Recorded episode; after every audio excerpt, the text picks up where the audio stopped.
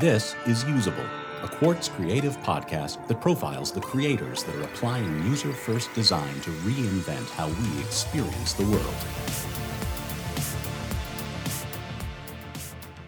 On this episode, Ricardo Bilton talks to Impossible Foods senior flavor scientist Laura Kliman about how science and user first design help her create a plant based burger suited for vegans, but designed for meat eaters. For people who are not familiar with Impossible Foods, give us an overview of the company and its history.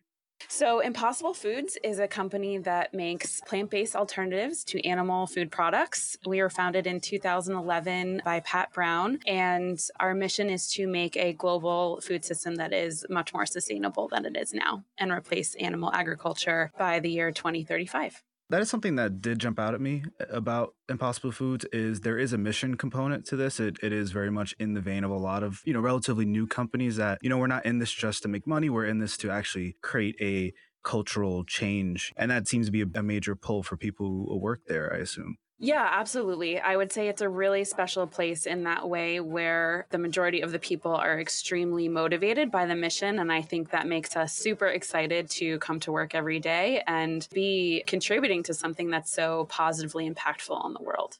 Where does the impossible come from? Why is it called Impossible Foods? I wasn't around when we named the company, but my interpretation is that we are solving a problem that I think people have widely ignored for a long period of time because it was seen as too challenging. Meat is something that is so ingrained in our culture, something that is like a very emotional attachment that people have. And so understanding that the way that we produce meat products right now is not sustainable for the environment has been understood, but how we can then change that, I think people have sort of stepped away from coming up with a solution, but not us. We think that it is definitely a solvable problem using science and technology to sort of do the impossible, right? And to make a plant based product that is just as delicious as the animal version, but much more sustainable.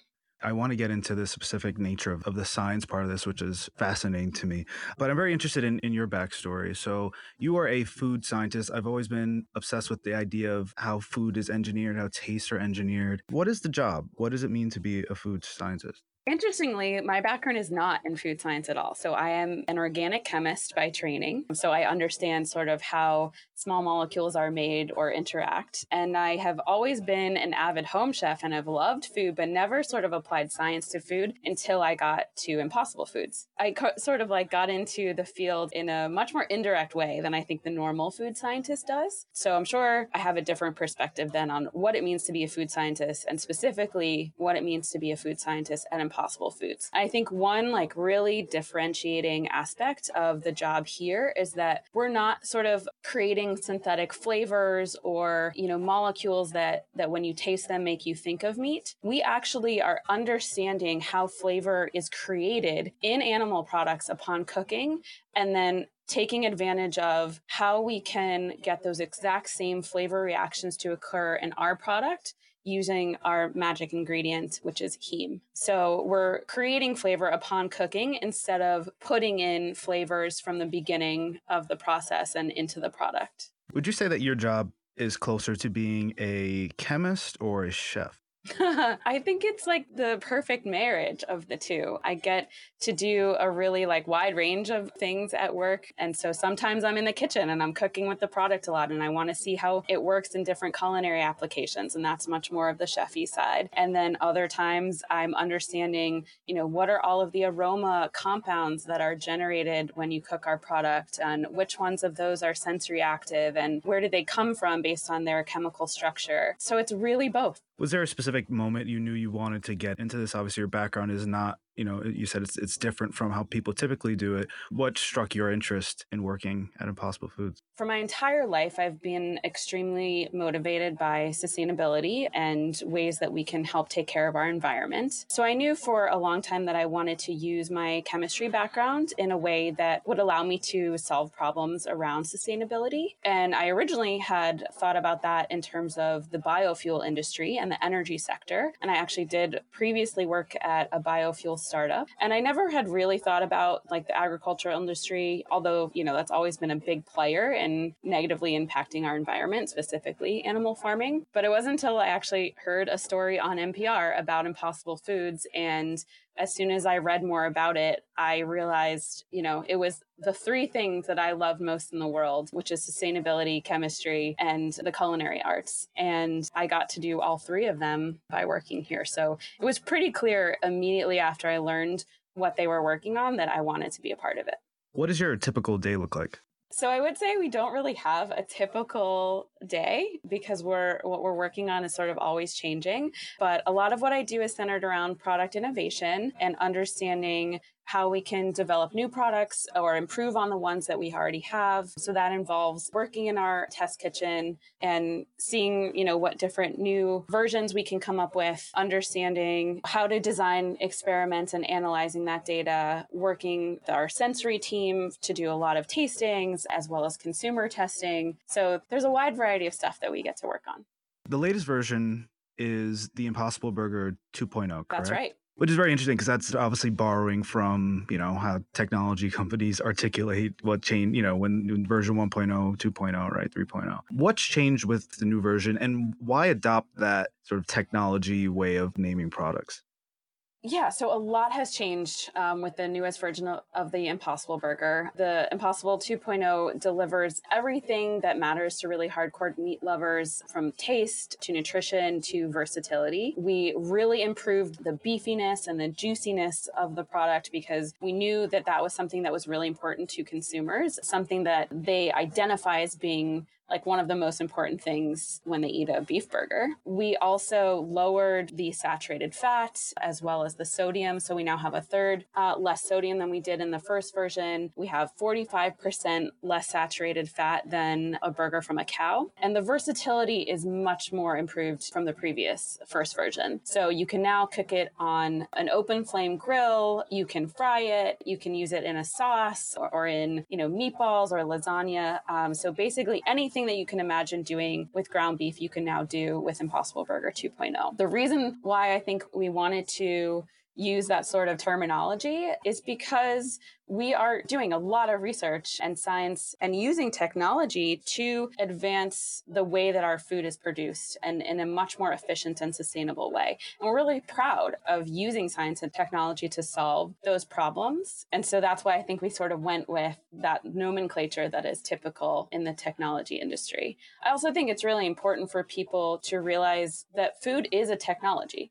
A lot of uh, consumers think about food in a very like artisanal way and again that more emotional way. Think about how wine or bread is produced right now right? There's years of research that went into understanding how best to do those fermentations to create the best flavor and texture and all of that was based on research. And so we're just doing that same type of research but applying it to products that it hasn't been applied to before Right. I think if people knew how much work goes into designing like new Oreo flavors, you know, their minds would be blown because it's, you know, you do have, you know, people that are analyzing not just the taste, but the way the textures of like the outside and the inside work together. And they're testing that, you know, with thousands of people, I assume, and they're trying to figure out, okay, what gets people the most excited. So yeah, I think it's it's definitely accurate to think of it more as this very scientific thing rather than something that, you know, a chef is sitting in a kitchen and cooking up. Exactly. Yeah. One thing that's, that's very interesting to me about the way, just the way you were talking about the Impossible Burgers, you very clearly said we're optimizing this around what meat eaters want from this experience, which is amazing to me because there are plenty of meat alternatives you can get in a supermarket today, right? And there, but a lot of them are designed for vegetarians, right? You see, you know, your vegetarian friends are the ones that are going to go for those. How important is it for this product that you are designing it for meat eaters rather than you know the already converted vegetarians I would say it's of the utmost importance. Our goal is to create a product for meat lovers that doesn't compromise on any of the things that they care about, right? So it's going to deliver on the same taste and texture and they can, you know, use it at the same sort of celebrations and barbecues that they already use meat at, but then it also doesn't compromise on its impact to the environment and makes it so that they still have a choice, you know, of choosing whatever they think is is the most delicious and versatile and healthy product, whether that's something from an animal or something like what the Impossible Burger provides. We've done these impossible challenges where we'll cook a, a beef burger and cook the Impossible Burger, and it's really hard for people to tell the difference. And that's exactly the point. We want it to be something that meat lovers don't have to give up anything to switch to. They're going to love it just as much as they love animal based products. And it's super different from all of the other plant based and meat alternatives, like you talked about, that have previously been on the market. This is like is of its own class, right? It's much more like an actual like raw protein product. And if you talk to a lot of the chefs that we work with now, that's how they consider it, right? They think about designing their menu and what are the proteins that they're going to use. And Impossible Burger, especially because it is this sort of raw product that can be turned into a variety of different dishes, they view it the same way that they view beef. And that's exactly how we want consumers to think about it too, is that if you love meat, this product is for you. So I want to talk about the design process. When people think about taste, they're not thinking about, you know, design in the same way you think about you know designing a website or designing you know anything else out in the world in order to design this product you have to have like a very deep understanding of just the way taste itself works right? Um, and you use previously the word heme. What is heme and how does the understanding of heme influence the way that you're designing the taste and the experience of the impossible burger that's a great question. So, yeah, let's start talking about what heme is. Heme is an iron containing molecule that is found in nearly every living plant and animal and is essential for life. It's in our blood and helps carry oxygen in our blood. And it is a huge part of what makes meat taste like meat. And that was one of the essential discoveries that Impossible Foods made. So, you know, if you look at steak or pork or chicken, you can e- even just looking at it, you see that there are different colors, right? And that's because they all have different levels um, of heme in the form of myoglobin. And then when you sear a steak and it goes through all of the Maillard chemistry, which is what happens when you brown it and create all of that delicious flavor, all of that is coming from the reactions that heme is undergoing. And you'll see it turn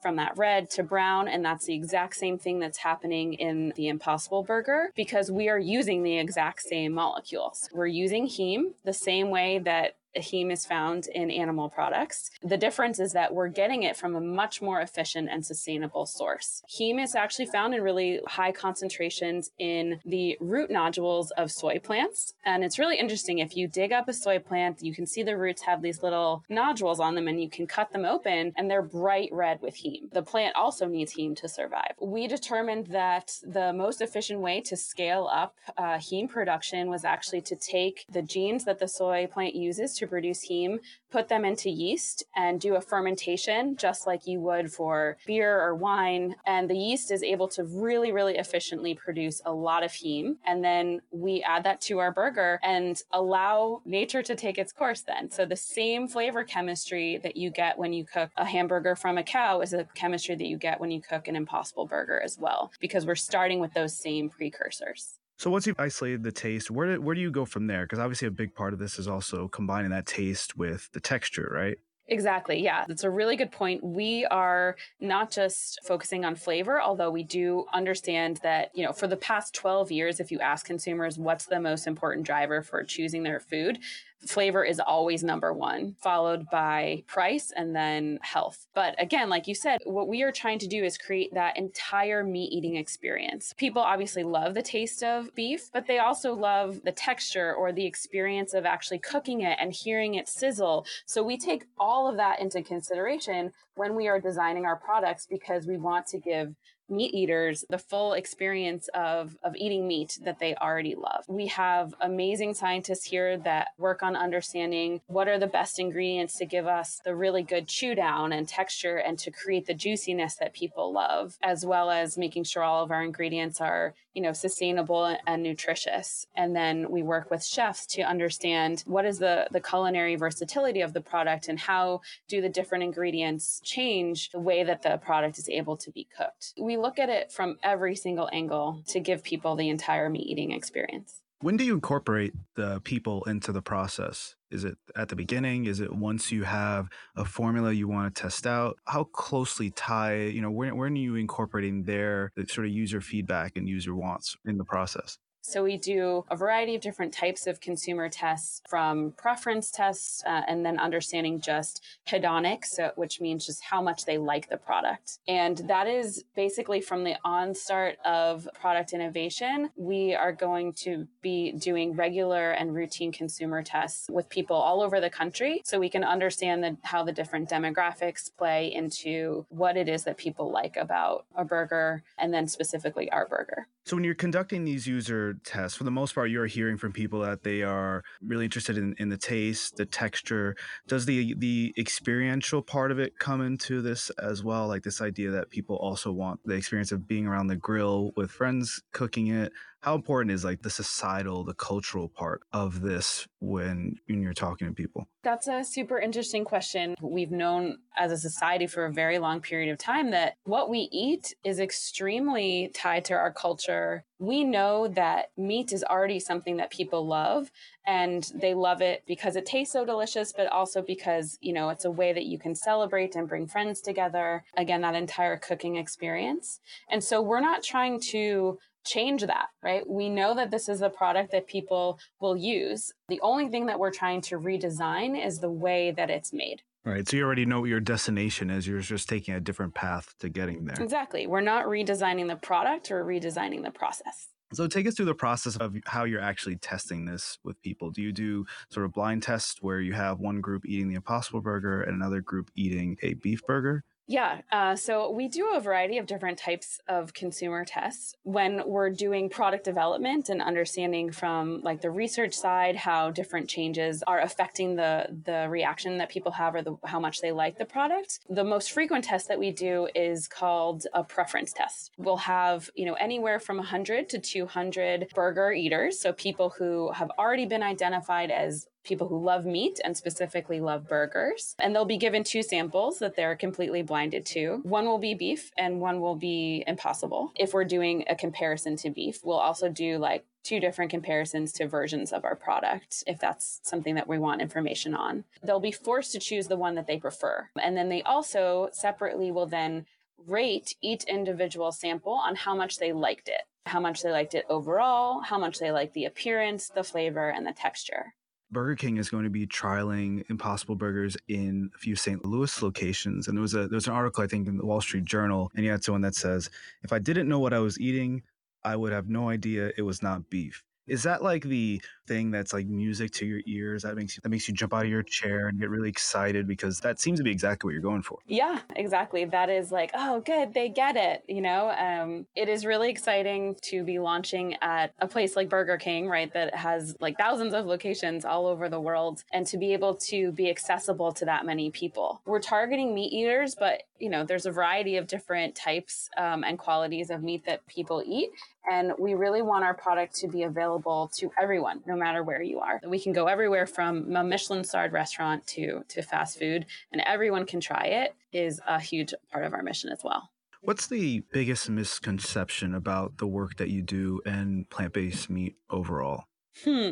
I think there's two main ones. Because a lot of the previous plant based products haven't been that successful or tasted that great in terms of replacing meat, I think a huge misconception is that because we are also a plant based product, that it won't taste good. So there's this sort of like fear that it's going to be terrible. But one thing that we've seen time and time again is that tasting is believing. And once consumers actually try the product, it's that sort of reaction. It's like, whoa, like no way is this plant based. Like this, it tastes exactly like meat. So I think that's a really sort of fun experience to get to see when that light bulb goes off in someone's head and they no longer have that misconception that because it's plant based, it can't taste good. The other misconception, I think, is that people sort of still think that this is for vegetarians. So if they're a meat eater, you know, why why would they eat this product? And so that's, you know, going to be a really interesting sort of part of our strategy to make sure that we are targeting the meat eaters because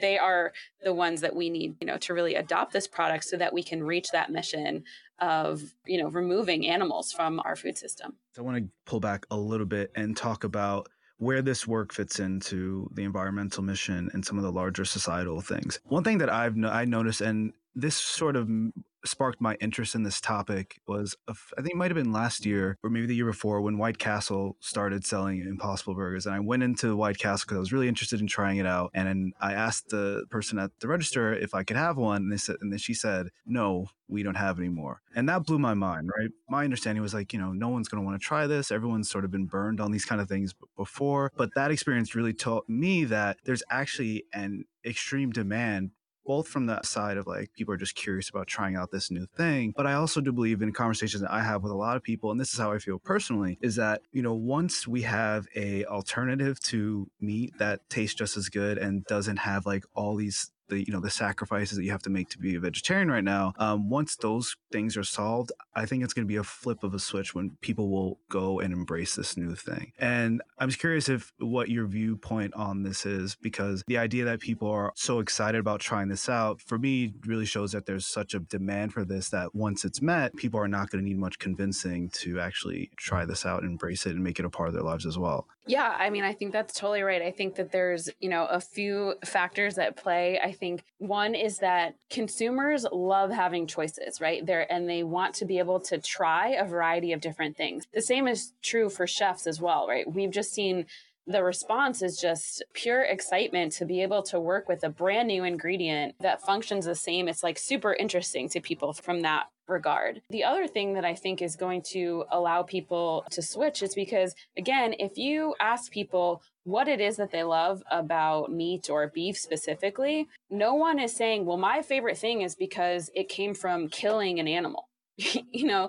I really do believe that this is going to be one of those things in 50 years that, you know, later generations are going to say, wait, I'm sorry, what? Like, we used to get meat from animals? That seems crazy. Like, just like we used to drive our own cars or, you know, everyone used to smoke cigarettes. I really do think that it's going to be that much of a switch food technology process using animals to produce meat that hasn't been updated for 10,000 years right? And it's super ripe for disruption. And there's no reason why we should not be innovating in this space and not be thinking about ways of producing meat more efficiently. And the fact that it comes from a dead animal is not something that people care about.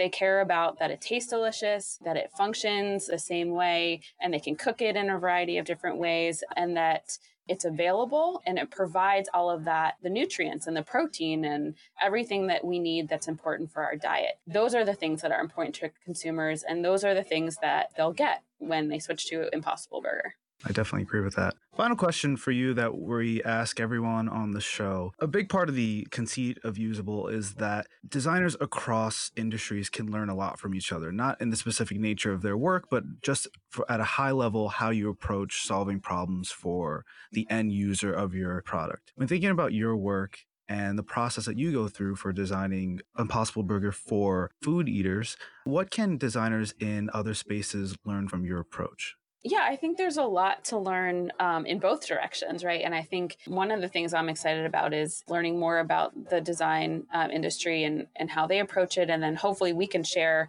how we approach it more from, you know, a research or scientific perspective. I recently just went to the Fortune Design Brainstorm conference in Singapore, and it was really interesting to get to interface with a lot of people, a lot of designers who are in these different industries. And I think one of the, the biggest differences that I sort sort of notice in, in talking to people goes back to this concept of sort of what we're designing and where we're using design in the process. So I think a lot of designers sort of look at okay what's the new product that i can make? But we're not doing that. We have a sort of our target product. We know the attributes that we want it to have and that is you know we're modeling it after meat from animals. We're redesigning the process to get there so that's sort of just a different way of framing the design problem that I think might be useful uh, in other industries as well, especially with regard to sustainability, because basically we don't have the time to change people's behavior and change their mind and make them stop eating meat. People are not going to stop eating meat. We know the product that we have to produce. We just have to make it in a much more efficient and sustainable way. And so that's the way that we've approached solving that problem at Impossible Foods.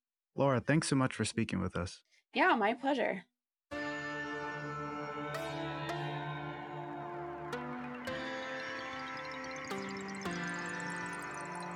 Usable is a Quartz Creative production. Ricardo Bilton and Morgan Chmielewski are our executive producers. Music by George Colazzo. Art design by Shannon Engley. For more information about Quartz Creative, head to creative.qz.com.